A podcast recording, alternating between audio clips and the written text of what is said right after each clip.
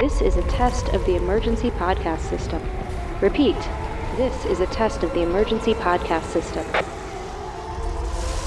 Disaster Girls is an unironic excavation of disaster movies with profiles as high as the tallest volcano and as low as the Marianas Trench. In order to ensure your safety and enjoyment, please remain calm and keep your ears locked on your hosts, myself, Jordan Cruciola. And me, Amanda Smith. Hello and welcome back again after a slight delay, but you're you're happy to hear from us again. Hello, disaster divas. It's like we never left because I'm assuming all the disaster divas were at home listening through our back catalog, Right, yeah. Refreshing on on the Muja, and You can always continue to hang out with us even when new episodes aren't there Yeah. from the disaster pod. I mean, I think we're I think we're very re- re-listenable. Excuse me. Um yes, no, I would agree with that and I like to listen just to hear my own voice. So, I put old episodes on too where I think I've been great. Yeah, And uh, this time around, we left you what I would like to think. Maybe Amanda would disagree. Me and Jason, I think, are on the same page on a real high note with underwater. Uh, but now we have moved on to, I think, something me and Amanda are both stoked about yeah. Fire Twister. What a happy accident! Yeah, like uh, you know, you you all know by now that we like to blend the higher budget fare with the lower budget fare, and I think this is my favorite of the like made for TV level stuff that we've done so far. Oh, far and away. This And- was this was a shockingly good. And it, and it wasn't because it was like punching above its weight. It's not like, oh, it looked better than it had any right to. No, it wasn't about that. It just, all the ingredients just came together very well. And It was it was much like the tomato and tortellini dinner Yes. I made tonight. It was a lot of prepackaged ingredients, but you threw in some fresh spinach with a woman shooting her cell phone repeatedly, and it worked. yeah, like the little surprises like that really brought it home. Uh, and m- me and Jason will do our best not to just evangelize birds of prey. I feel so left out again this week. yeah, me and Jason once again. So good. I just want to see it. and it and it I uh, I saw somebody on Twitter today describe birds of prey as uh bisexuality like the disaster Uh, The, a bisexual, uh, the the disaster bisexual movie. yeah yeah the yeah but like bisexual disaster the disaster movie and so hey maybe maybe birds of prey will make it onto the pod at If some we ever do a point. Patreon, I feel like that should be our Patreon. Our Patreon should just be episodes of things that aren't disaster movies, but that we really want to talk about. right yeah, and Yeah. we we really want to talk about birds of prey Absolutely. but I will I will do my best to limit the conversation from my end at least uh, to Fire Twister. I can't be responsible for Jason's I'll do my non best. sequiturs. I feel Jason's like, just going to randomly jump in and be like, and then that scene with Margot Robbie. And we'll be like, no, Jason. I feel like if there's anything that's part of my job, it's probably to not interject things that have nothing to do with anything. Unfortunately, I feel like I do that quite a lot. It's the vibe. It's the vibe. Yeah, it's, it's, this is a podcast featuring Jordan, Amanda, and then sometimes there's the other guy. And producer Yeah. Jason. Sometimes that one guy gets in. Confused Um, my parents so hard the first time that they listened to it. And they're like, wait, who's, who's the guy in that? And I was That's like, the guy the guy controlling the magic toggles. I'm, I'm like the Wilson of the of the podcast. I peek my head over the fence every once in a while, Yep, and say yep. something, and then say something disappear. wise. The wizened neighbor. Yeah. Uh, so Fire Twister is from 2015, yeah? 2015. and it is about uh, a group of uh, climate activists uh, are just out like any other day thinking they're going to peacefully protest by hanging a, a sign about global warming on a water tower. Well, suddenly that water tower explodes from a big bomb that's been placed on it. And from the explosion of that tower springs a fire twister. Yeah. And as as it is explained to us, when some when one of the pe- one of the the eco activists goes, "What's that?" and very matter of factly, star Casper Van Dien goes, "It's a fire twister." Like he's definitely knows what that is. And then the woman, his w- lady scientist companion, immediately responds, "A tornado made of fire." It's like, yes. Yes, I think that was quite self-explanatory.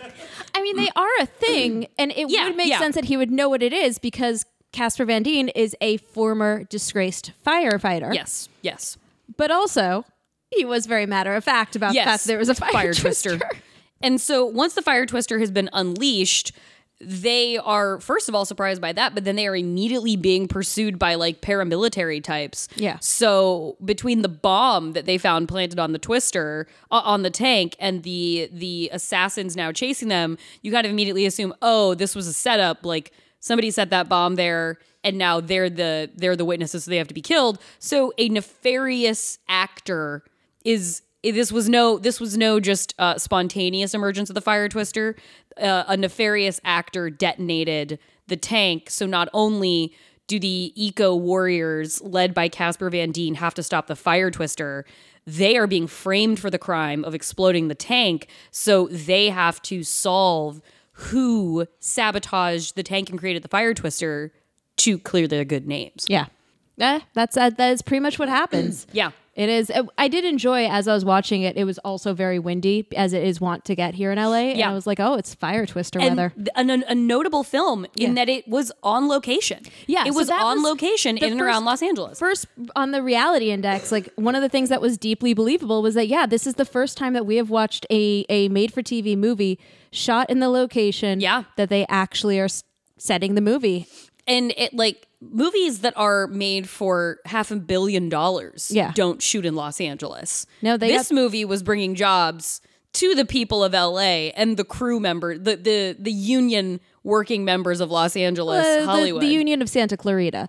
This was this was yeah. They did shoot at Griffith Observatory, but I a did- they lot of did it, do a little bit up at Griffith. a lot of the exteriors. If you're familiar with Los Angeles, a lot of the exteriors were more like Santa Clarita out by out by Six Flags. Yeah, they, I mean they are at Six They Flags. are at one literally point at one at point. Six I did Flags. Google because they're in a neighborhood at one point driving away from the fire twister, and they drive past a sign that says Mammoth Lane. I was like, oh, I'll Google that, and that was when I realized it was on location because Yeah. it popped up right there in like Canyon County in Santa Yeah. Clarita, and I, I got I got onto the Google Street View. I was like, yep, that is absolutely Mammoth Lane where they shot this movie.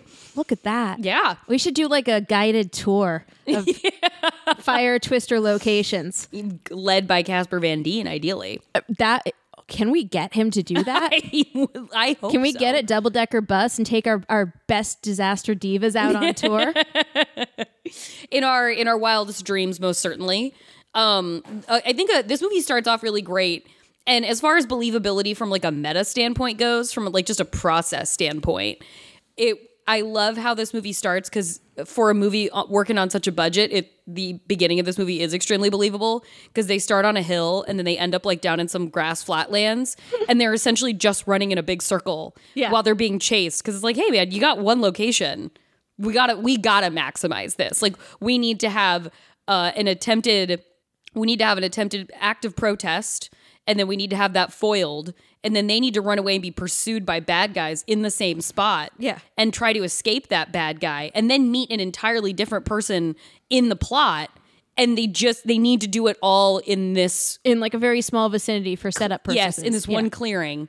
And I, I I felt the constraints of the production. Yeah. And appreciated them really trying to grow the world for us in that moment, despite the the, the chains that were on them monetarily. Yeah, they they covered a lot of ground. Um without covering a lot of ground. Yes. And it Yes. was but I never felt like I was watching the same shot twice, which No. I really appreciate like I did there was point of order. Oh, no. I will say, Yeah. there absolutely is. I have to I have to believe there absolutely is the exact same shot twice in this movie at one point. This movie really loves firefighters, a lot of respect for firefighters. Oh yeah. So much so that it almost feels like post 9 11 y. And it's like, you know what? We're going to work a tribute in here. Like, this is important Yeah. right now. But this is 2015. And there is a scene where once the eco t- warriors, I keep wanting to call them eco terrorists, once the eco warriors have figured out how to stop the fire twister, which we'll get into, they are riding off in a fire engine. Yeah. And Casper Van Dien looks out of the window of the fire engine and he's like passing another fire engine and he looks at a firefighter who like kind of follows his gaze thoughtfully as the trucks pass one another and then it cuts back to Ca- back to Casper then it cuts to the firefighter again and plays you the exact same shot of the firefighter holding Casper's gaze and looking at him contemplatively the exact same one I was like that wasn't there was no variation in that it is 100% play it again like rewind it send it back I missed that. That's amazing. I'm gonna have I, to go back I and was look for like that. I, I was looking at it so closely Yeah.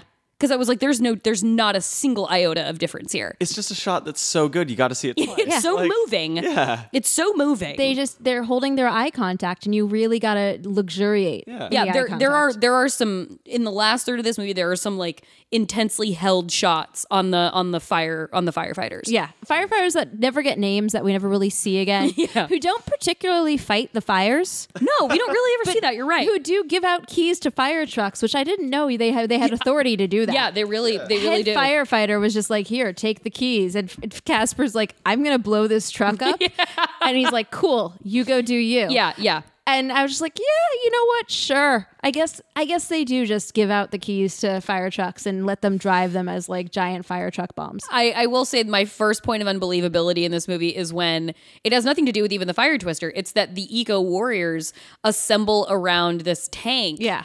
And they're going to hang this sign. It says like what plus 1.4 degrees, like the earth is on fire, which, hey, legit. Um, and th- one of the, the young activists, her name is Barbie, which I didn't realize until the last few minutes of this movie. Oh, when you watch it with closed captioning, you realize really fast. Okay, got it. Because it keeps saying Barbie, and you're like, "Wait, Got is it. the closed captioning mocking her?" Yeah. and and Barbie's like, oh, this is, you know, we're finally gonna make a difference. Like everyone's gonna see this. Like every the whole city's gonna see this. It's gonna make a change. And I'm here to tell you guys that banner is not more than 18 inches like tall. Yeah. and it's long, it's probably like 20 feet long. But these letters are not that big. You're not going to be able to see that banner if you are down the hill from the tanker. like, like, I, like uh, Los Angeles will not see this message. it will not make a difference because no, No. one's going to happen to look up and look over at that water tank, which is not visible. No, from it is- any, it is like, they shrouded in show some a- trees. They show a shot, and you're like, "Oh, there's nothing around them. There's nothing around that water tanker." Yeah. I, I definitely at that moment I was like, "But that's what the 101 is for." If that's like what and it- people hang signs on the 101 for far less. Yeah. Yeah. and and commuters will see that. Yeah. If that was the water tower that I think it is, I, I it, it's probably not, but if it's the th- one I think it might be, you have to stand in a specific spot. Yeah. To see what they were about to hang on that on that ban on that tower, and not even a a news hop- helicopter is not even going to pay attention to that. That will be taken down by Park Services before anybody even knows it's there. Well, yeah, and uh, key, like one, most water towers in the area are kind of hidden from view because they're like eyesores. That's just, I mean, Yeah. I grew up in the hills, and there were a lot of water towers that if you looked at just the right angle, you'd see them. Yeah. But they're eyesores, so you don't. More importantly, this is a covert water tower Yeah. holding a super secret high tech substance Yeah. that was up until recently stored underground yeah. on private land. This is not going to be visible from any particular access points. Well, it actually it is part of the plot point that, That- they that they- moved that it they to move the it less up there. secure facility But it's because it's, still- meant to be vulnerable for the saboteurs. Right, but it's still it like that part, yes, but it's still not in a space that's going to be like easily seen from Yeah. anywhere. Yeah. Even though it is yeah, more accessible, it's not going to be visible from anywhere. Like their hearts are in the right places, but it is absolutely Yeah. not believable that they that this bit of n- civil protest would even be written about on Twitter. so I'm going to put a pin in all that Yeah. because that ties into my what is this really about? Oh, okay. Um, but yes, you're right. I agree with you on all those points. It is deeply unbelievable, but I do believe that these idiots would think that. Yeah. Yeah. Because they are like They're really good-natured, idiots. simple people. Yeah, they're Yeah. they're sweet but dumb. Um, but also Casper, sweet but dumb, but ripped. One of the Always. things that I didn't that As we didn't- always. we didn't sum up, but Tom Cruise, who Casper doing his own stunts at one point. So okay, this tw- fire twister has hit. This is spoken truly like somebody who has not seen through Starship Troopers 4 and is surprised by the fitness level of, I of wasn't- Mr. Van Deen. I wasn't surprised by the fitness level. I was surprised by the practical fitness level. Ah. I don't know that I believe that like Chris Pratt is ripped. Yes. I don't know that I believe that Chris Pratt could do what Casper did in this movie, possible. which is You Chris A Pratt's woman- productions can afford to play somebody d- that does his own stunts. Yeah. I think Casper's out there largely on his own. yeah, he's no, he doesn't. He can't He's gotta afford to- handle it. They he executive produced a movie that was shot on location.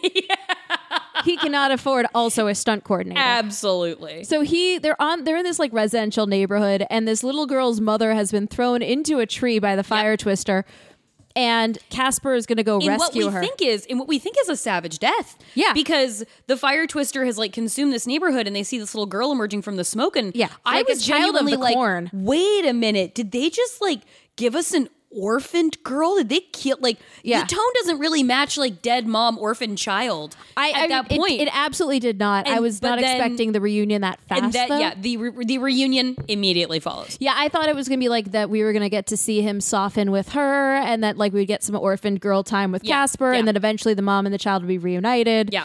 I thought we were dealing like with a Tommy volcano situation. Yeah, yeah, yeah. Um, but no, the mom is like a block away in a tree. Yeah. Which also, but like fine in a tree. Let's be clear. Yeah, She is She's making it way worse for herself than it is. yeah, she is she is kind of like been casually draped over a branch. yeah. Um She's just laying across it at or like her hip level. Yeah. And doing nothing to right her own body. She's just like being distressed. Yeah, she's just upset she's in a tree. Um Which and is where which is when we see Casper, I think. We see Casper get into then- what you're about to discuss. so then yeah, I'm I'm doing all this lead up because Casper then proceeds to decide that he will save her Yeah. because he's a former firefighter. He is. He's a and lifesaver. he climbs the tree. But he climbs the tree basically without using his legs and solely with upper body strength for a good portion of climbing that tree. And it's like just such an act of impressive. I was like, what? That just not necess- not necessary, but appreciated. Not even from a thirst level. Yeah, like yeah. th- I had a little thirst going, but I was also like, that's just okay, dude. Yeah. Like, if you can do it, I would also be showing off that skill set at all available opportunities. If I could climb, th- I would never use a staircase or an elevator again. Yeah. I would just be like, oh, where's the nearest pole for me to climb up? well, this this is why boys do pull ups on everything. I mean, This is this is it. This is it? we found it. Like why they just if there is a if there is a horizontal firm structure, boys have to do pull ups on it. is that what having upper body strength is just like? You just show it off all the time? I, I think that in a It's rude. I think that and a a set of a set of strange social factors I don't understand. But Yeah. Yes. You know, when when one can, I suppose one will.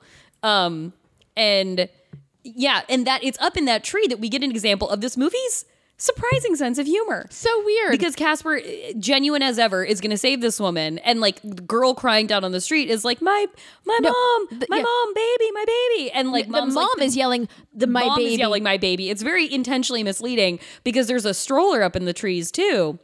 And so Casper's going to go to save the baby in the stroller and he pulls down the stroller from the tree. It falls, but he's you think like, "Oh my god, the baby's going to fall." I was like, "Oh, well, definitely someone will catch it on the ground." Oh, well, turns out it's just a toy baby. But any, which he catches by the foot, which Yeah. would absolutely rip that foot straight off He- of a baby. I mean, better that than a soft skull to the pavement. I is uh, you cannot say is it. We're talking dead baby versus gonna like broken leg holding baby. a baby foot while the rest of the baby goes the plummeting. baby's leg is not going to detach gonna from his detach. body. He's not shaking the baby. it like, might just rip violently. clean off the body like a drumstick. you don't know. You don't know what happens to baby legs. I can't say I do. I genuinely like. I was like, nothing good is gonna happen right this now. is what this is is that? definitely somebody who has your approach to food safety, thinking that baby appendages just pop off like this was like this was a doll. This is a, this is somebody who has a very overly cautious approach to food safety. Who's going to tell one of our dear friends, Sarah, that be careful, you're just going to pull your baby's arms and legs off if you're too rough. That's what Amanda's going to do. I was holding Sarah's baby. And she was like, You don't have to hold it like that. And I was like, But I do. I'm so scared. And now we know, Jason, that Amanda was literally afraid she was going to pop the baby's head off, separate a shoulder. scared that I was going to do something wrong and the neck was going to fall off. Here's the thing about babies. I just want to be Babies- clear, I'm not crying No, right no, now. this I'm is just- laughing very hard. babies are so soft and malleable. You can, I mean, you can, you can you can punt them and they'll be fine. Like you can do whatever you want Amanda's with just a baby. been thinking they're so rigid and, de- and detachable. yeah. No, it's their squishiness that scares me.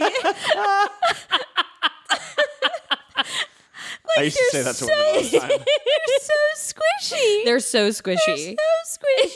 and their skin really just like paper apparently I just like everything can just, Just- fly right off. ever any time at any time so less so in um, the believability and index of amanda's life i think we found an error Yeah, this, this is a real glaring. the reality issue on the index writers. of amanda's life is a bit skewed Yeah, I- in the in the uh, sturdiness of baby Viewing this, There's I a don't lot believe of things I know about, and I just most of the things that I don't know about are basic things for me to function. as a wandering jew Like- you've accumulated knowledge I've accumulated knowledge through my travels. A- and if you want me to give you information about, like, hey, what's this rock? Uh-huh. Where did it come from? Tell me something random about baseball. it. Where can I find ribs in the middle of the desert? yeah, where? It, yes. Talk to me about pop culture things from the years 1994 Yeah, to yeah, 2019. specifically Great. I'm in. How long is chicken good for if you leave it out on a counter? I don't know. How- what how- does Google say? how little pressure must be applied to the legs of babies to get them to come off. Minimal. Minimal. Very Excuse me, little. that would have been a lot of force. That baby wasn't just falling. That baby was being catapulted. But the baby the baby was not real. The baby was a fake baby. toy. Which the mom could have clarified. Yeah, the mom totally the mom totally screwed him on that one, but it provides us this great moment of levity where his whole team's kind of like laughing and joshing with him. And this movie and you're laughing at him in a corny moment in that way, but this movie does have surprising moments of humor, particularly my favorite running gag. Yeah. in the movie there is the two main assassins there's like this overly hard-ass woman who's just like decided like watched Michelle Rodriguez in a lot of movies and decided that's going to be her thing but she's no Michelle Rodriguez and then her semi hapless like sub who is her like second in command and there are two occasions on which she pulls a cell phone from the back of his body armor because she clearly refuses to carry one herself Yeah. and she gets like directions she doesn't want, hangs up on the person, throws the phone on the ground, and just fucking shoots it. She shoots it the first time, and you're like, what was that? Because it's the first call you see her take from like her evil boss guy. And you're like, this was the first conversation. Yeah. She really escalated that. Well, then we see her do it again later on. Clearly, they keep many phones on hand. Because Yeah, they she have has this multiples, problem. yeah. Because she shoots, she gets another call she doesn't like, hangs with the phone, throws it on the ground, and shoots it. And the guy who holds the phones just looks at the other assassins and goes, She's got a thing about phones. I love that line so much. Thank God. Thank God we have put that moment on the table where it needs to be.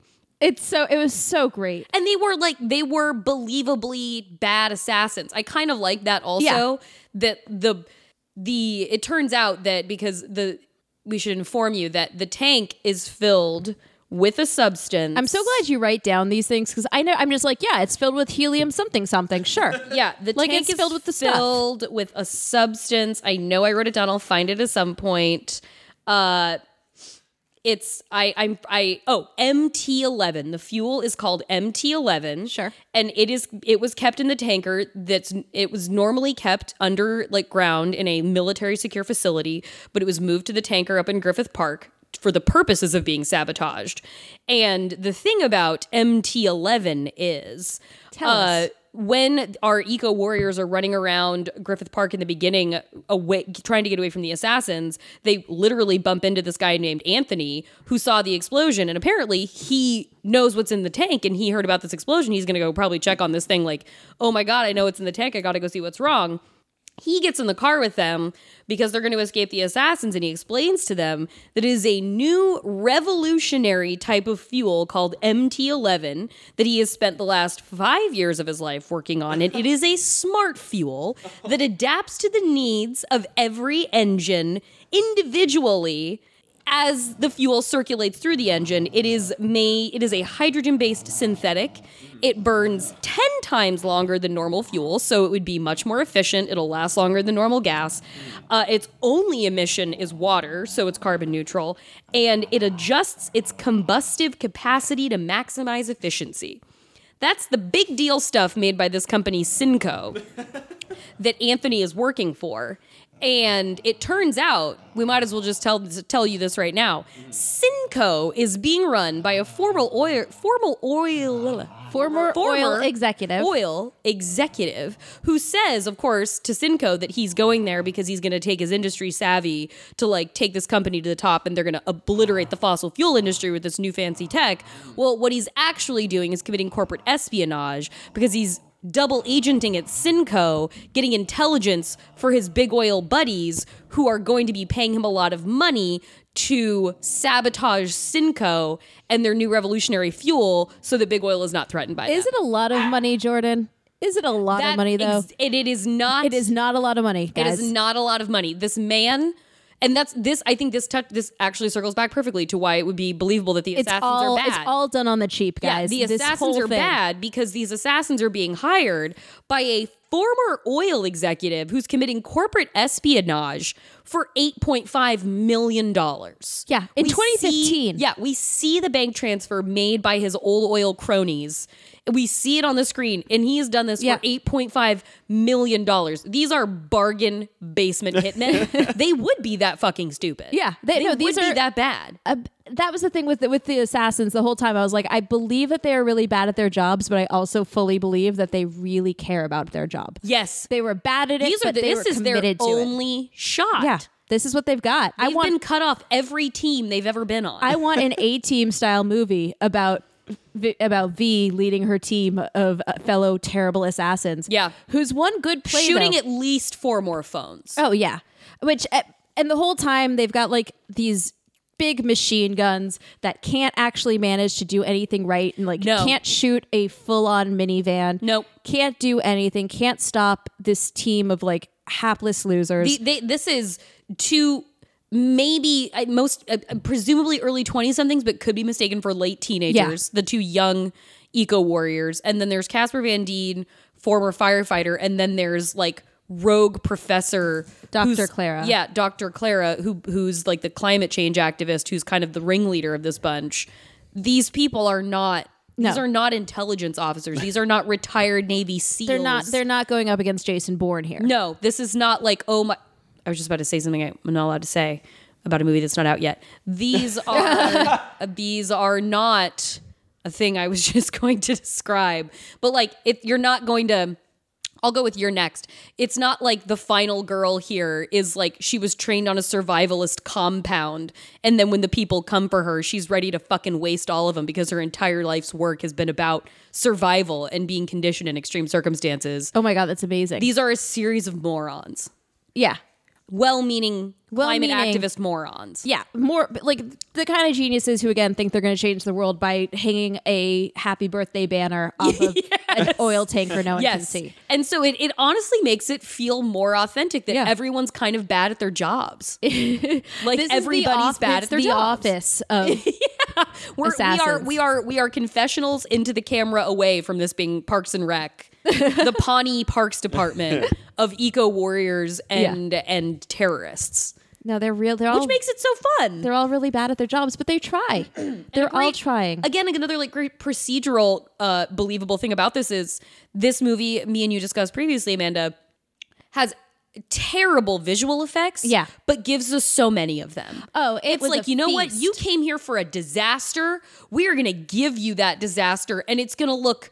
Like clip art. At one point, it's just so clearly people running in front of a green screen when Six Flags. Is, I was gonna is say, meant it's to the be Six Flags collapsing. sequence. But it, I don't even I didn't care because No. they were so committed to giving us fire twister destruction and I really appreciated that from them. I absolutely loved the sequence uh, when the two women are on the roller coaster. And, And they, they totally died. they not just died that roller coaster flies through the air as Yeah. the fire twister goes up the tracks Yep. and then it just gets thrown through the it was such a wonder it was like yeah you know what if you were gonna set this in a if you're gonna set a scene piece in an amusement park Yeah. give me that and Yeah. they gave me they're like we know what you want Yeah. you want more cowbell and i was like you are correct it was the more cowbell of sequences i uh, i mean i also there was one moment when they when it gets to downtown Oh, and yeah. you're in like one of the office towers, and I genuinely thought they had just a picture framed on the wall of the U.S. Bank Tower. Yeah, yeah. And then it turned out that it was actually, and then the fire twister goes by, and I was like, oh, no, that's just a photograph that you guys were going to use as a mat backing. and you're just going to use, okay, there was no cars moving, there was nothing that could make it potentially look real. Yeah. and we get and they we- did not care. we get a couple wide shots of the destruction of, of downtown Los Angeles, and they give us like they invent full buildings Yeah. to have collapse, which was really nice. It, th- what this movie did is what Megafault should have done. yes. Like this is this is such an example of why Megafault failed because just keep giving us the destruction. It Yeah. doesn't necessarily have to look good. We know what we're here for. And so they I thought they did a great job of like, you know what? We're not going to hint at the fire twister. What I what a, a, a point of unbelievability. No everybody kept losing track of the fire twister. That absolutely impossible. just that caravan full of idiots kept losing because Absolute- I mean, the assassins kept losing track of it, too. No, the assassins because I write I wrote in my notes how are they unable to find the giant pillar of fire? Yeah. And then the next scene that's is the not assassins moving like going, "Where are they?" 700 miles an hour. Like it would be pretty easy to track the it's fire twister. huge and it's tall and it's on fire. its its scale does keep shifting Yeah. perpetually throughout the movie but regardless it is still a pillar of fire Yeah, and it's also not like it's disappearing and then reappearing places. Yeah, it's not like yeah. the tornadoes in It does- Twister yeah, it where doesn't they are like dissipate. it's not a series of it's one singular tornado. because the fuel is burns 10 times longer than normal fuel if it's going to burn itself out it's actually going to take forever to do that because this is burning mt11 Right. which is why it keeps burning And- and, which and is it's- why we know it doesn't keep disappearing Yeah, so it doesn't keep disappearing. So it's not like this is something where it's like, where did it go? I can't find it. And Yeah. Where's it going to reappear? No, it's just like going on a path. Yeah, yeah. And so all you have to do is keep looking at the direction it last was in, and it's probably in one of those directions. if like a cardinal one if it Yeah. was moving west it's you just check one of the directions. go west Um, or look for the path of destruction that it's left behind. And it. this It's is- not hard. this is definitely the a situation car full of assassins. Yeah. they do. So they're like, "Where is it?" And the woman says, and V says, "Just look for or where." They're trying to find where the the the idiots are. Right. And the eco warriors they're like, "Well, look for." She's and she's like, "Just look for the twister." And he goes, "Where is it?" And she goes, "Just look for the big orange thing in the sky." Great point, V. absolutely Good fair. reasoning there. Yes. But they could not do that. Oh, my favorite of the like when you guys can't find things, the entire weird subsection involving the um pre the redneck preacher. Oh my God! There isn't you guys. There is an incredible It's so interjection in this great. movie where they are like our heroes are driving to find the fire twister, and they happen upon a mom and an adult child praying in the street. And as soon and they're like blocking the way. As soon as the eco warriors get out of the car, I was I knew it. Like Yeah, oh, their yeah, hands were- I and was you like, knew oh, they're it was a praying. setup they're right there. fucking praying. Yeah. These are, oh my God, we have immediately incorporated like Seventh day Adventists. We have immediately incorporated death cult Christians. It was so After great. this fire twister has been active for probably an hour. And these people are already fire twister worshiping evangelical zealots who are like, the fire will cleanse us and y- we will be spared, but you will burn. So you're not going to get past us because we're going to be fine, but we can't let you go anywhere because we want to watch you burn the cleansing fire. No, they're like, we want to take your car. They were carjacking.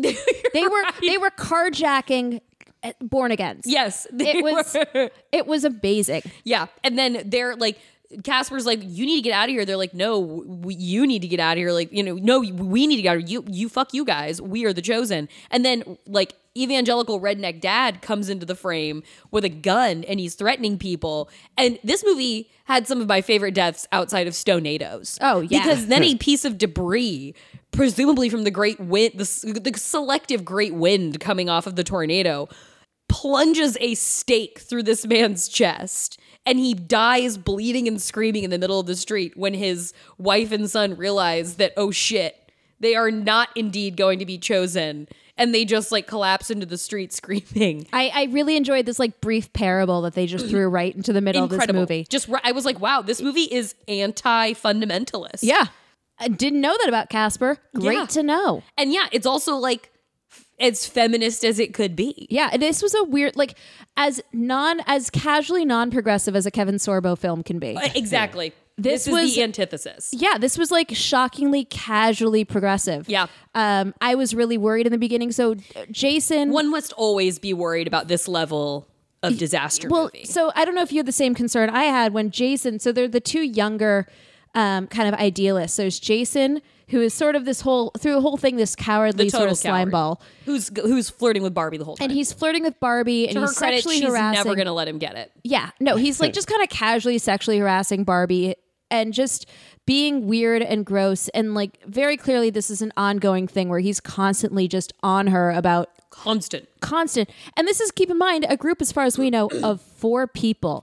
So if she's like Jason, leave me alone, piss off. Yeah. Now their eco warriors are down to three, and Yeah. it's her fault. And she can't go stand over and hang out with the other group. Yeah, because that's it's the just group. the four of them. And so Jason's really taking advantage of the situation. And I was like, please, by the end of this, don't let her have come around. I was to so him. worried. I was that was, so that was you one were of my worried big about that too. Oh yeah, absolutely. It was I like, was worried oh it was my going to be a Stonato God. situation where Yep. eventually uh, makeup wearing cop sister ends up with slimy weather Yeah, guy. slimy weather guy who's been like creeping on her for Loves I Tell was me so what it actual is. worried about decades. that.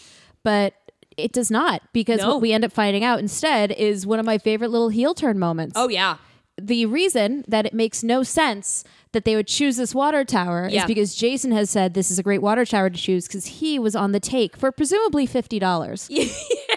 Uh, for yeah, we can be certain it was a minuscule amount of money. Yeah. to totally sell out your friends. Yeah, and he the girl sold that them you out- have a thing for. sold them out for nothing. Yeah. Um, and we find this out basically because when they finally get cornered by in a really in a moment of cleverness on the point of the assassins to the point where I was like, Yeah, they did. They did. They, they maybe they- this was on accident. So Yeah. the, the the the eco warriors stop because they've come across in the road a car accident. And, and there are like bodies. People are visibly unconscious. yeah. and they know that that that Casper can't sit, stop yeah, himself Scott's from saving a total people. Boy Scout. Which like and and Jason is like leave him alone, just leave him. And I'm saying they're going call, just call 911 and keep going. What are you going to do? You're a wanted Casper is at this point a wanted man. Yeah, Everyone totally. thinks he's a full-on terrorist. It's Yeah. been reported on the news. They're they're like because there was very intentionally security cameras are pointed at this tank. Yeah. So it was a setup. The eco warriors were set up from the start, so the tank would blow up, and then the company, Could the blame crooked them. head of Sinco, would distribute the security footage, being like, "Look who blew up the tank." Yeah. So yes, as you say, they are wanted people. They are at this wanted point. people. They're fugitives. he is a fireman, but like they have no way to take these people. There's no, No. triage. They've No. got nothing. What are you going to do? Just call 911, Casper. Just call 911. He does not. And he goes over and runs over and immediately moves the bodies, which you should not Which do. you shouldn't do. Mm. You Should never do that. Um, and he moves the body, and the guy like basically pulls a gun on him because surprise, they're the bad assassins. Yeah, they've been playing possum. Uh, my headcanon is that they accidentally got in a car accident. Let's make the best of it. And then they were like, "Well, we're stuck here. I guess we should just do this." I do not believe that they I think intentionally that's were com- like, I think that's totally right. "Yeah, no, they." I assuming that two of those guys were Huey and Louie. Yeah, which Our she's characters' not names. kidding. They are summoned as Call, Huey, and Louie. Yes. And I was like, oh, that must be their silly nickname for them because they're like idiots. No. And no, they're, I think they're just Huey and Louie. I fully believe that they are called Huey and Louie, Yeah. and that's just what it is. Um, or it is their code names. Like this isn't. That's not their nicknames. That's their code Mm-hmm. Right. names. It's like there's V, there's Huey and Louie. Oh, I, I Okay. mean, I wanted V to be- turn out that her code name was like Daisy Duck.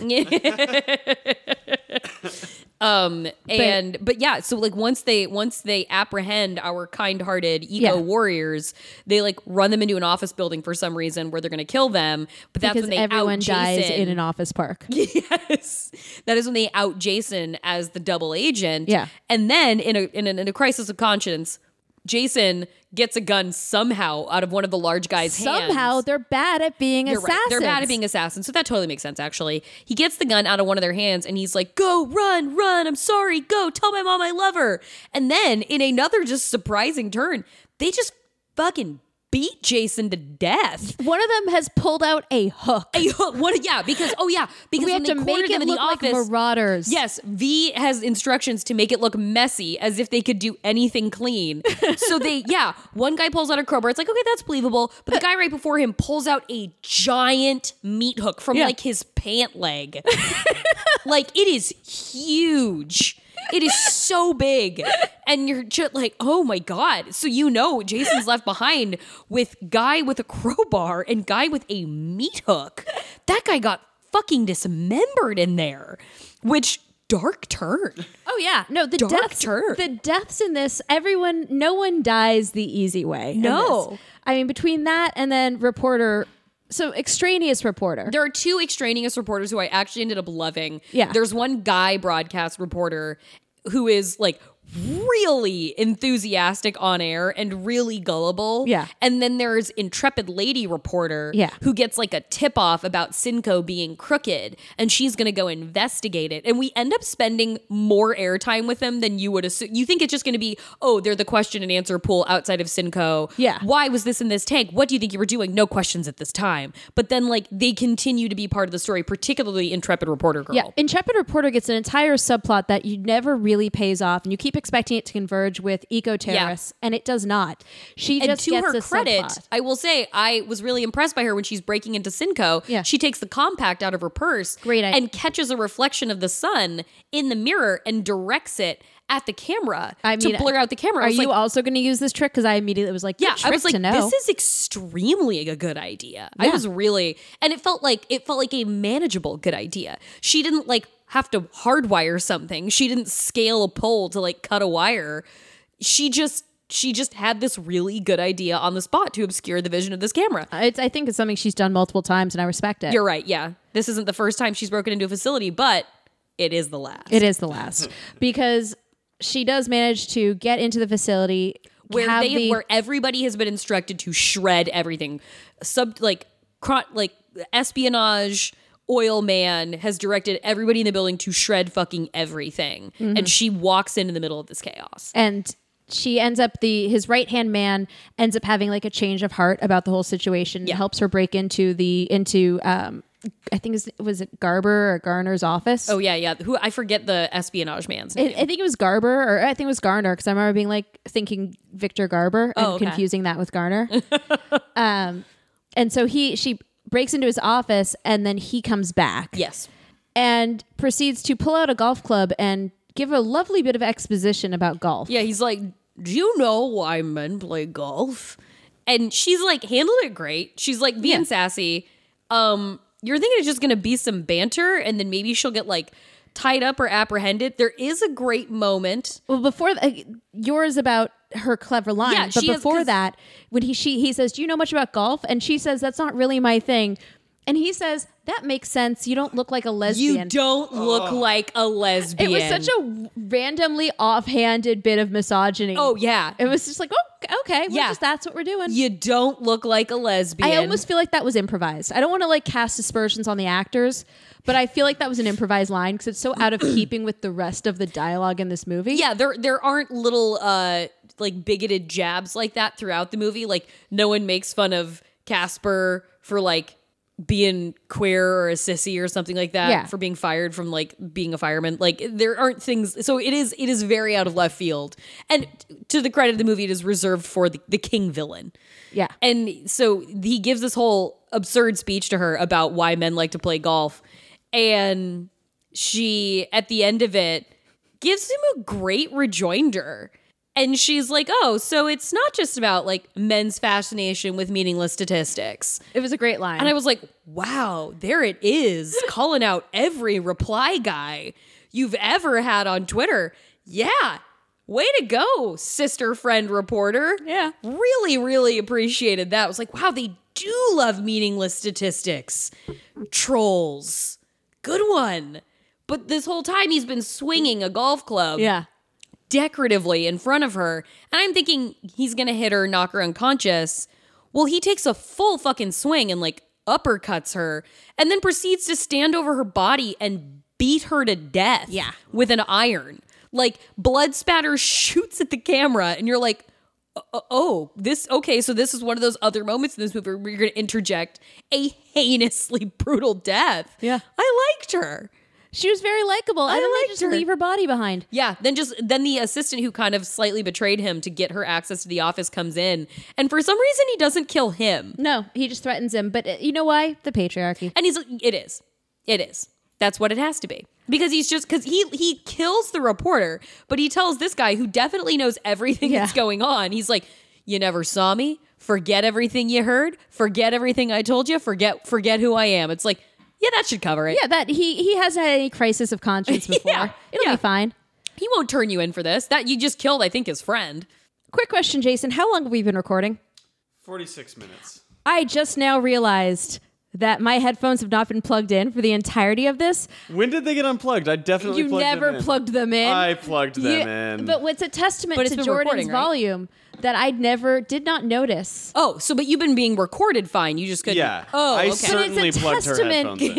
it's a testament to your volume that there was never a moment where I was like, Jordan seems far away. I have headphones on and I can't hear anything. It was finally, I was like, it's weird why this podcast has sounded so different than most other podcasts. and then I just, as you're doing, explaining what was happening in that scene, I don't know if you saw me just slowly pull the cord I up. didn't even notice that. I no. was slowly trying to pull the cord up to figure out what was happening. And then I finally hold it up and I was like, and that's the end of the cord. But we've been record. Everything's recorded just fine. Oh, yeah. yeah, Everything's no, great. everything's Everything's fine. I just wanted to share that, like, Great. that is just how well your voice carries. Yes, that yes. No, you there's were no- in my ears despite having full on headphones on. Full cans on. Yeah, no, Um.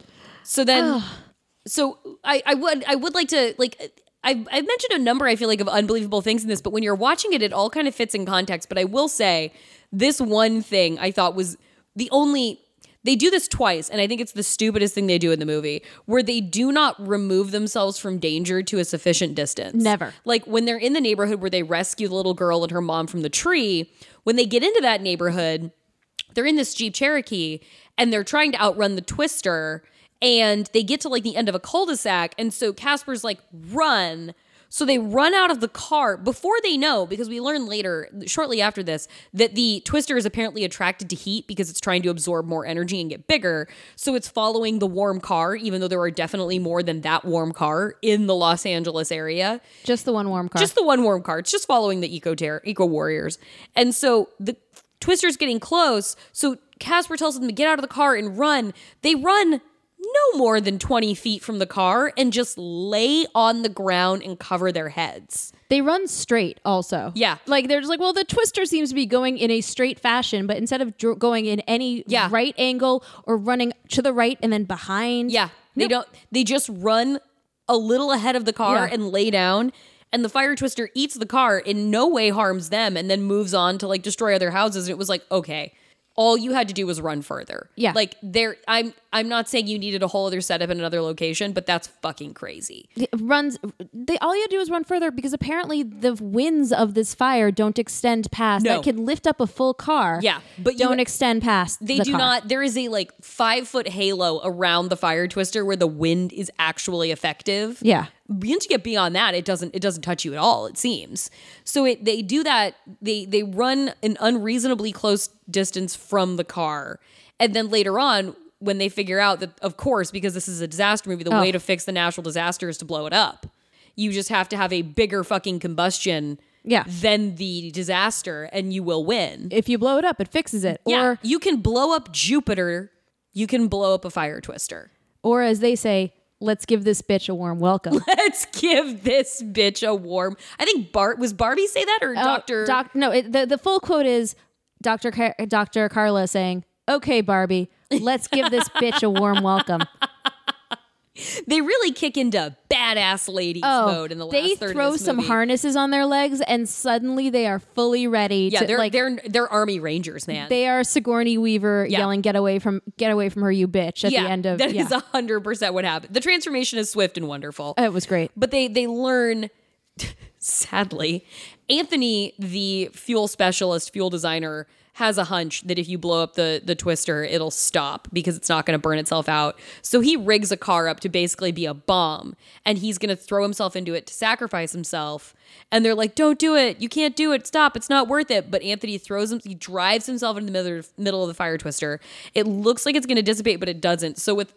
20 to 25 minutes left in this movie, Anthony, who we have spent time with and come to know a bit, just kills himself in vain. Yeah, Like, all he had to do was tell them, I think this is how we're going to do it.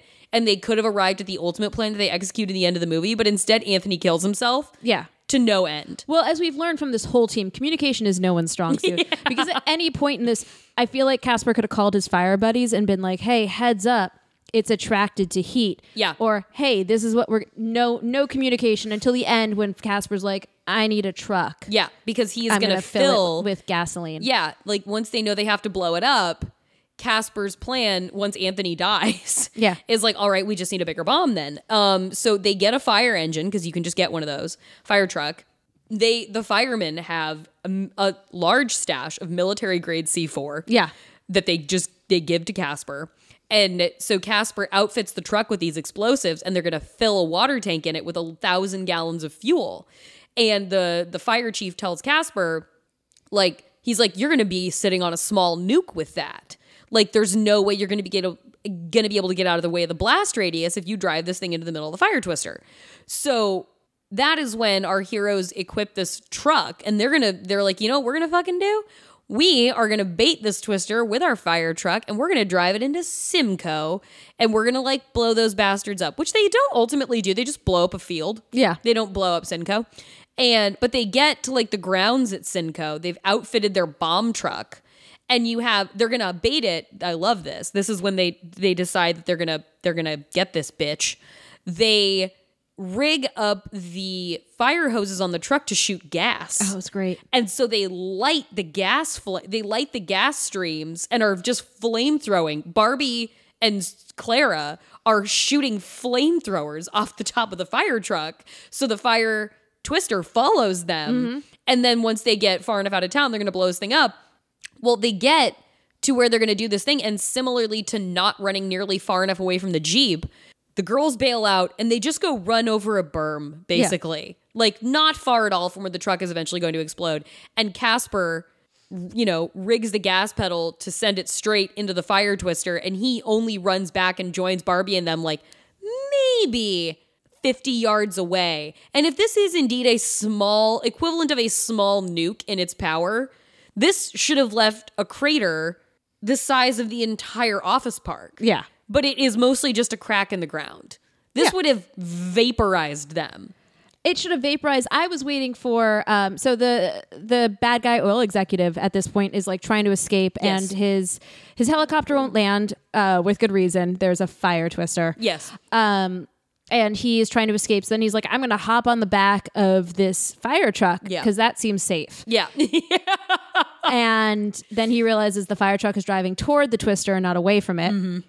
And so he's just kind of standing there and he watches as it drives he's, in he's just standing. he's standing just staring watching the which like reasonable i would also stand there and stare if i saw like a fire truck driving directly into a fire twister i'd be like what is happening If you were a Why?" person trying to get away from a place, maybe you wouldn't. I- If- as just a bystander, perhaps. i think that would definitely take a second for you to be like none of that makes sense um, but he's standing there and i thought we were going to get to see him get like blown apart by the explosion I did too. we did not get that little like denouement Yeah, no. But we then got another surprisingly savage resolution to Yeah. a character because the truck blows up and sends a piece of debris. no it was a full-on fucking fire axe It was oh god, you're right, you're right, you're right. It was an axe. It blows a fire axe clear backwards behind the truck that just f- s- slings through the air, spinning and lands right in the chest Yeah. of the crooked murderous executive.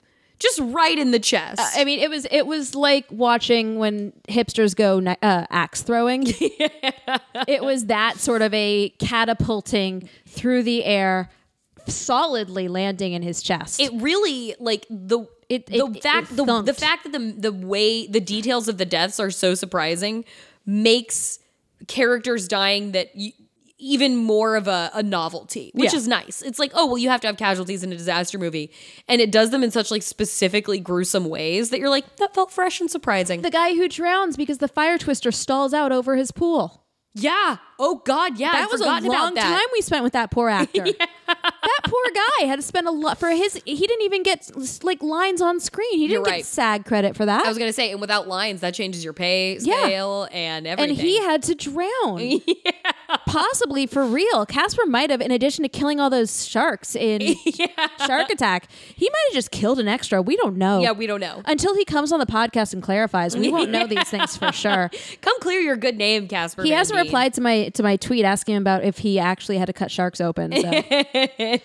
um, but yeah, it's it. There are some really good brutal deaths, which Yeah. is why the mom not dying in that tree, in retrospect, In is surprising. retrospect, at the time it was surprising. Looking back on it, at the time it was going to be surprising that she died. Looking back, it is surprising She did not. I mean, she should have been fully impaled on a tree limb. yeah, absolutely. And then him, and then Casper and Clara and then that would have baby adopted the child. Yeah, and that baby been their would have been a child. baby in the carriage, and he would have just had that baby fall to the pavement while he held his dangling leg.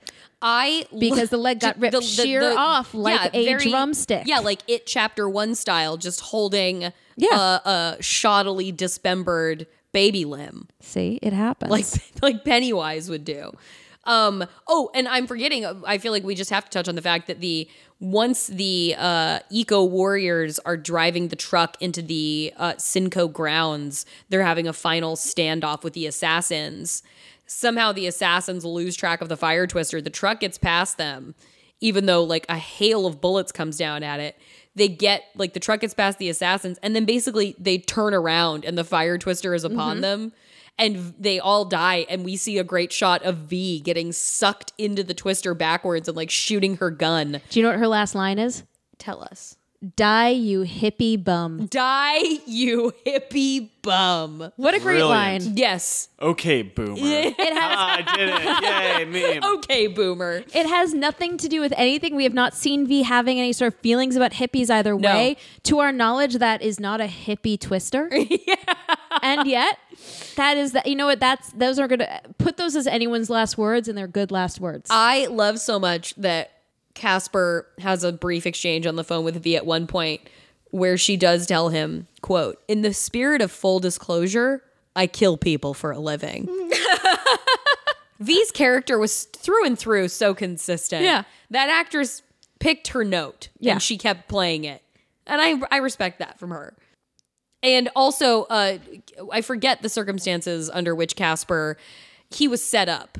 There was a situation where he Oh. was set up. in the the first time with the fire, like yeah, he was set up for take the fall for like he saved six people, but was set up to take the fall for some like fire catastrophe in like Wyoming. Yeah. he was. I don't know why the Cal- Southern California firefighters were in Wyoming. Sometimes we send firefighters to other places when there's like a major fire. Okay. Yeah. And must have been major.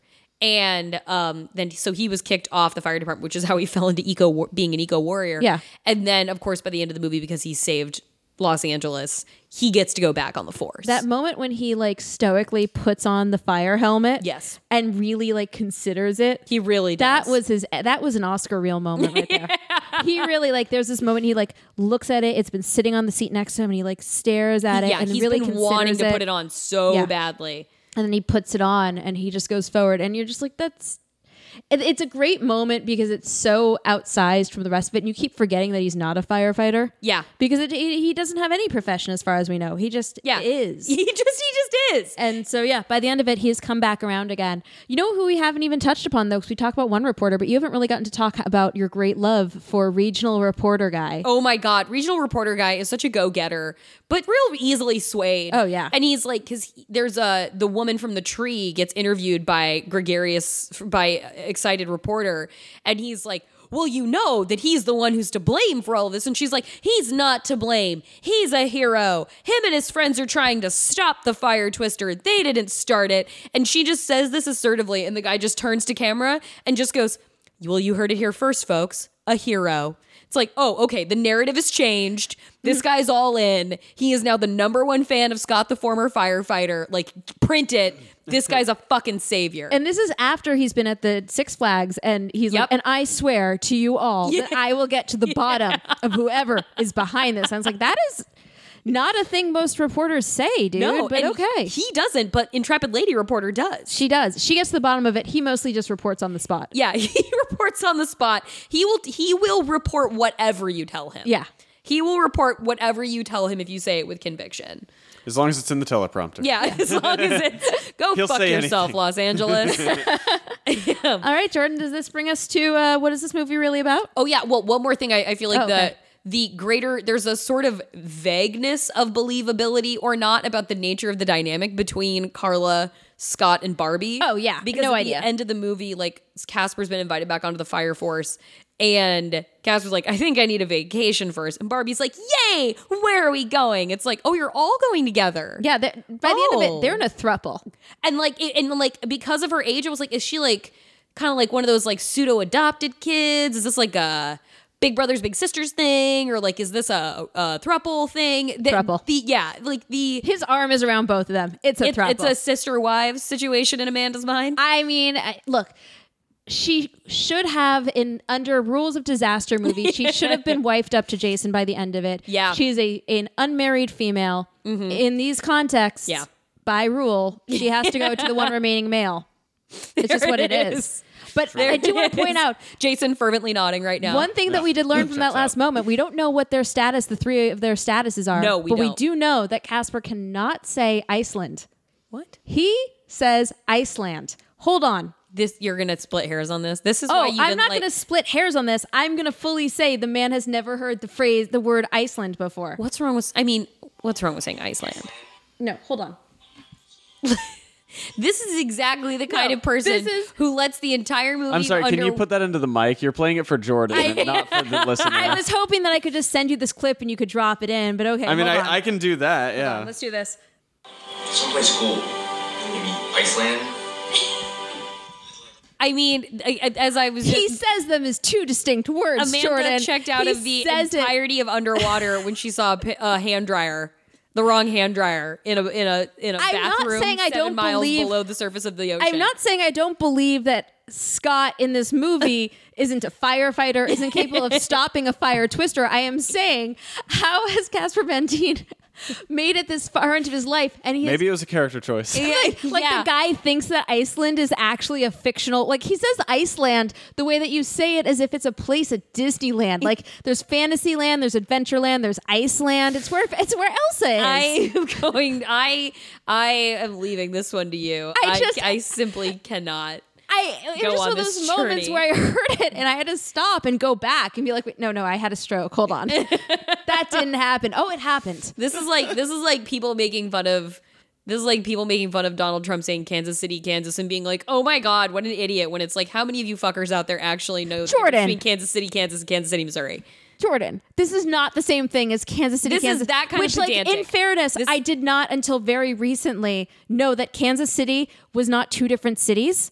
I thought Kansas City was in Missouri in one spot, and then Yeah. Kansas City was in Kansas in another spot. yeah. This And is then what I I'm saying. realized, like three weeks ago, that they are next to This each is other. a widespread How did confusion. absolutely nobody say, Casper, can you give us that take one more time, but say it the way that anyone else says it? I I g- attesting to what I think we can suss out here is that multiple people think that it's called Iceland and multiple pe- multiple multiple of those people worked on this movie and they were like I Apparently. see no problem with that. Or it's like that moment how in Clueless when she calls them the Hadians. and A- Amy Heckerling was like, that is how Cher would call it. That Hadians. is that because that moment is Oh, absolutely it is. yeah, that, and, and Amy's like, no one correct. The her." Hadians were totally bugging, right? Yeah. Yeah.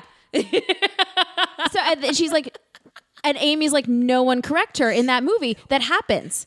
Brilliant. Because she's like, no, that is that like no one tell her it's Haitians because that is how cl- Cher it's such a perfectly Cher moment. Oh, unquestionable. unquestionably.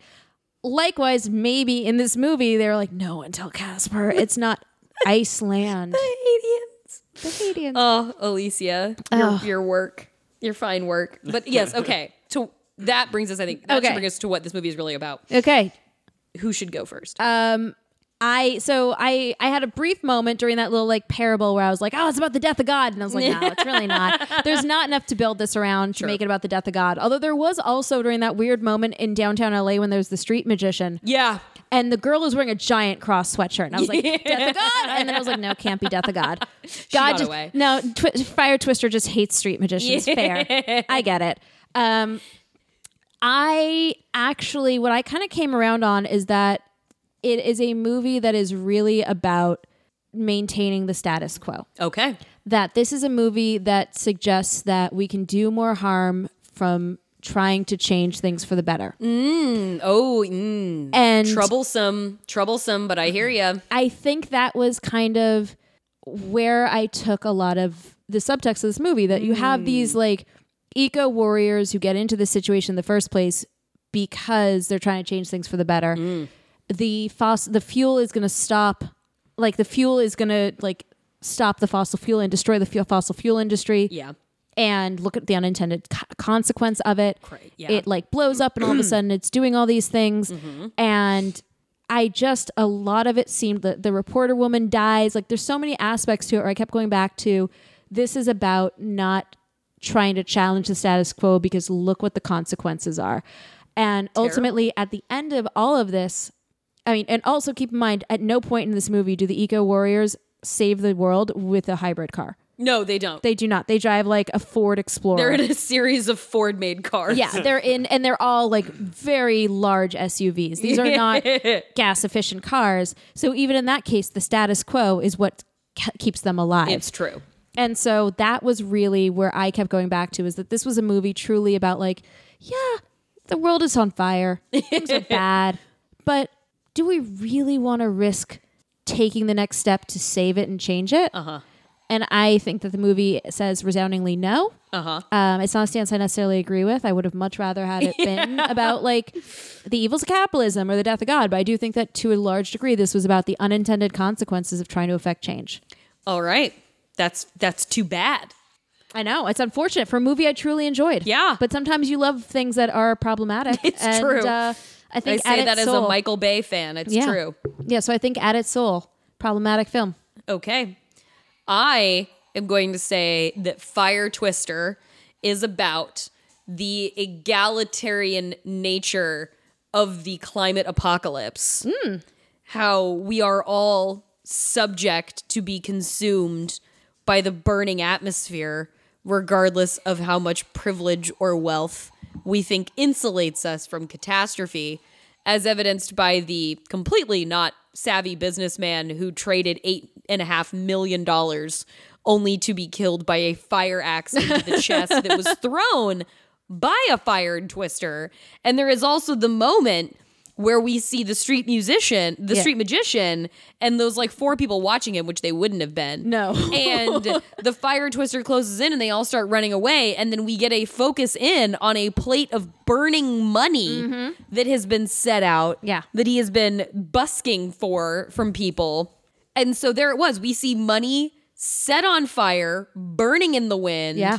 I think that's what it is. I, I think that it, you know, we can, you know, hey, you folks in the hills of Malibu, you can hire your mercenary private fire brigades, and that will work for only so long before the scorched earth claims all that you own and love as well. All right, I So like that's that. what I'm going with. Nice. nice. I like. Oh, Love because it. I was like, I was, Love it. well, 'cause I was nice. like, how do I great. Happy. well, because when the fi- when the money was burning, I was like, how do I tie this back into capitalism? But you did a lovely job of Yeah, doing no, that. I, I think I nailed it. yeah, So now we're at Dreamcasting. yeah. So what's it gonna be, Amanda? Oh, so obviously we're ca- we're keeping Casper.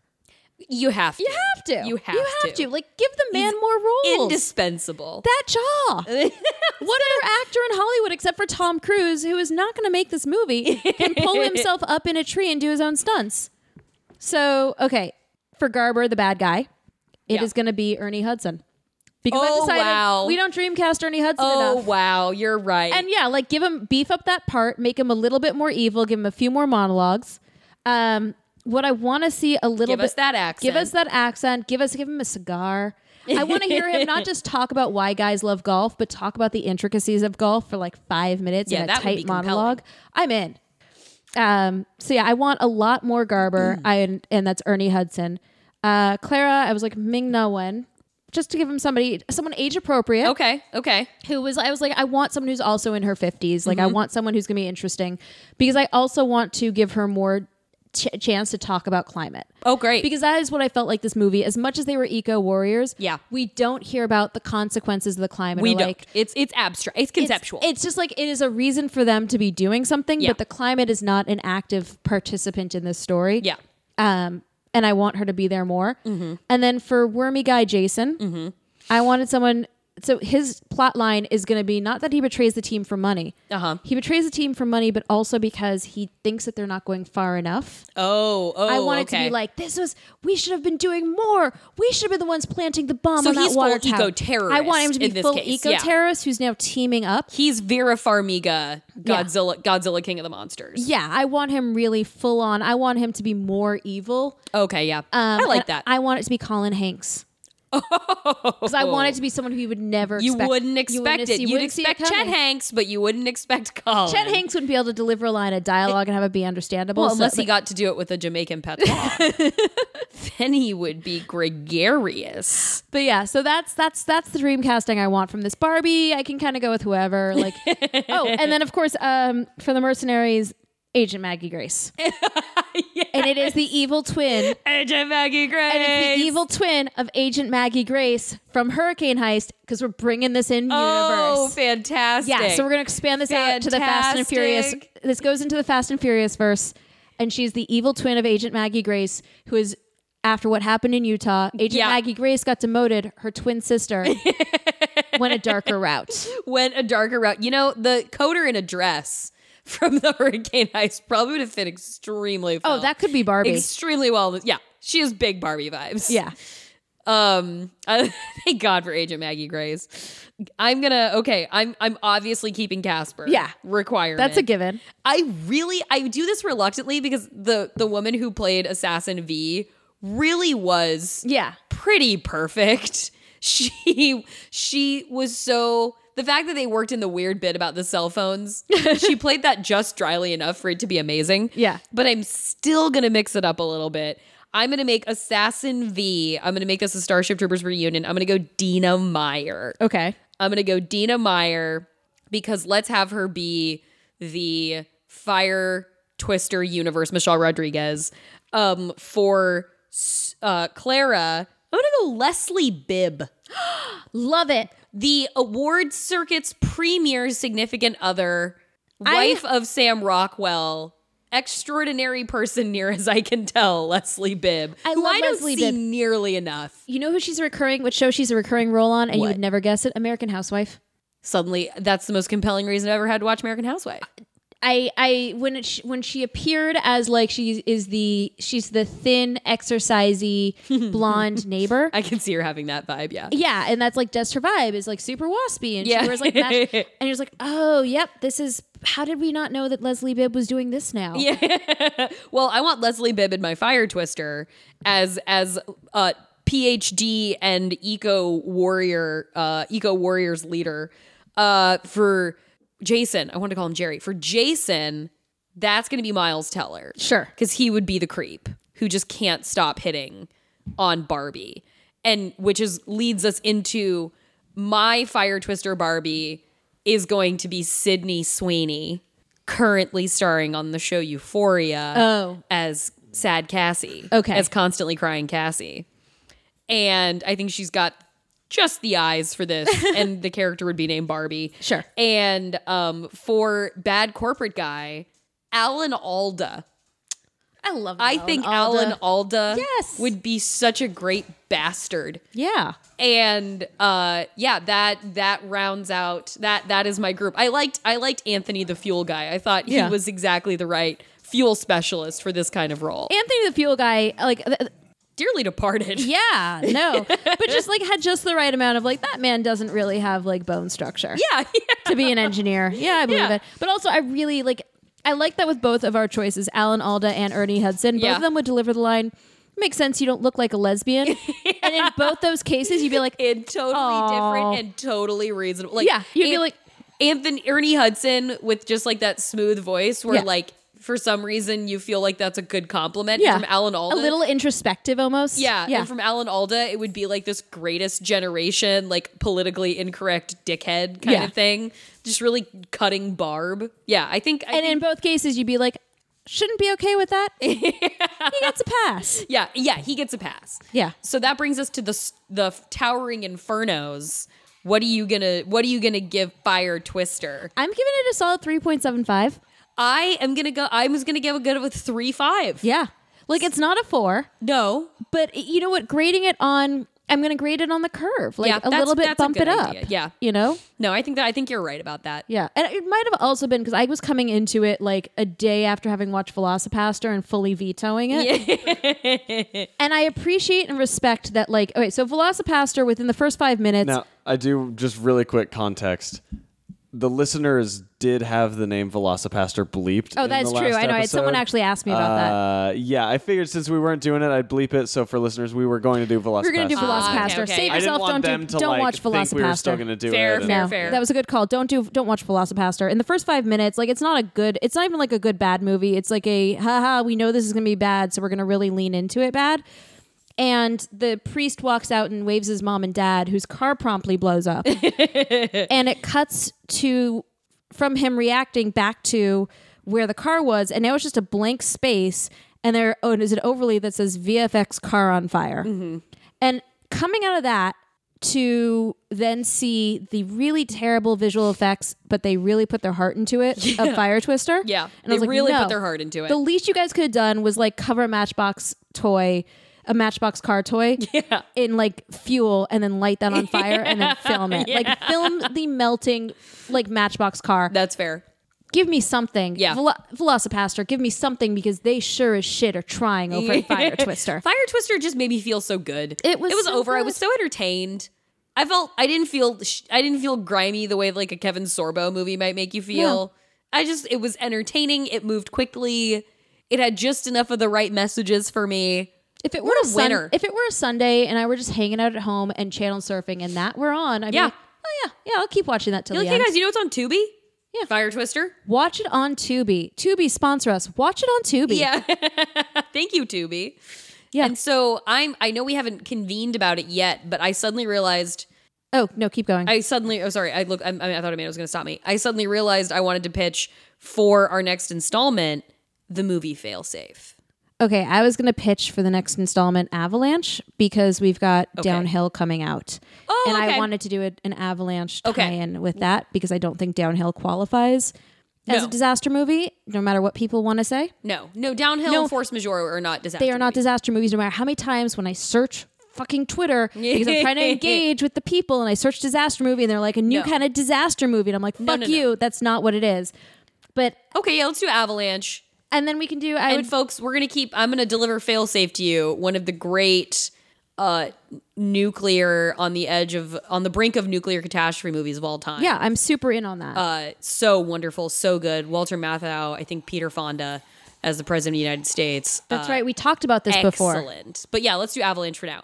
okay so yeah we're gonna do avalanche oh nope that's i have made all these i the other day figured out how to use imdb lists it's really exciting guys Oh. so this is 1978's avalanche um, it stars rock hudson Oh, great. mia farrow Wow. and hold on, wait for fa- pod favorite, dearly departed Robert Forster. Wow. What a cast. Uh huh. Oh my God, guys. We're going to do a classic. So 1978, and that you can watch it on Amazon Prime, Ooh, great. um, and so it's included with Prime. There's also something called Shout Factory TV. I don't know what that means. I've heard of that. I don't know what it means. Okay, but you can watch on Amazon Prime. Thank you, IMDb, Amazing. for explaining how these because this is so much easier than googling now. Great. Um, so that'll be next week, guys. Hell yeah. Yeah, get your classics in. All right. So, uh, Jordan, do we have anything? Do, I don't know if we have any new reviews. So let's stare at each other in Checking. silence. By the way, I really hope you've all enjoyed my dog playing with his uh, gefilte fish toy from his bar mitzvah, which goes oy vey and then burbles, and I'm like not sure if it's anti-Semitic or not. Oh My God. It's not anti-Semitic when you do it. Well, so here's the thing: Amanda can be the judge. the first time that I got this toy, I got, we should not include this story in the podcast, but I got it from my my horrible ex boyfriend because he thought it was funny because it made fun of Jews. And I was like, well, that's anti Semitic. And then the second time I got it was this last weekend from my brother's current girlfriend who thought it was hilarious because it was for a bar mitzvah. Right. So I'm like, so uh, one side on the anti Semitic side, one side on the well, it's gefilte fish, it's funny. Right. Yeah. But Well, no new reviews, so uh, if anyone wants to leave some more uh, written reviews, uh, it looks like we've gotten like a couple of ratings. But when you're giving those ratings, go ahead and uh, Toss a review in toss, there. Toss a little text in. doesn't even have to be good. Toss a, toss a coin to your disaster podcast. Use predictive text. Disaster pod is, and then just type. Let's Let's see what happens, guys. If it's five stars, it can't be wrong. That's true. That's, you that's go. quantifiably true, actually. Yeah. So does that bring us to the the handles time? Yeah. So, Jordan, where can we find you? At Jor Crew, J O R C R U. I'm at Amanda R. Tubbs. It's Tubbs with two B's. I'm Jason Halftone. So it took me a second to remember with it. two B's. with two Bs. Uh, you can find the podcast. We're disaster underscore pod on Twitter. We're disastergirlspod at gmail.com. Uh, we have no LinkedIn. We have no. Tw- Yet. We're not hiring yet. Yeah. we have no Instagram. We have no Tinder. Um, but you can find us Yet. on those two things. Hey, Swipe. What- is it left or right is good? Right. Right. Right. is Swipe good. right on Disaster Girl. yeah. Match, Anyway. match with us. and uh, so, on that note, we'll see you guys back next week on time for Avalanche. Avalanche. Bye, guys.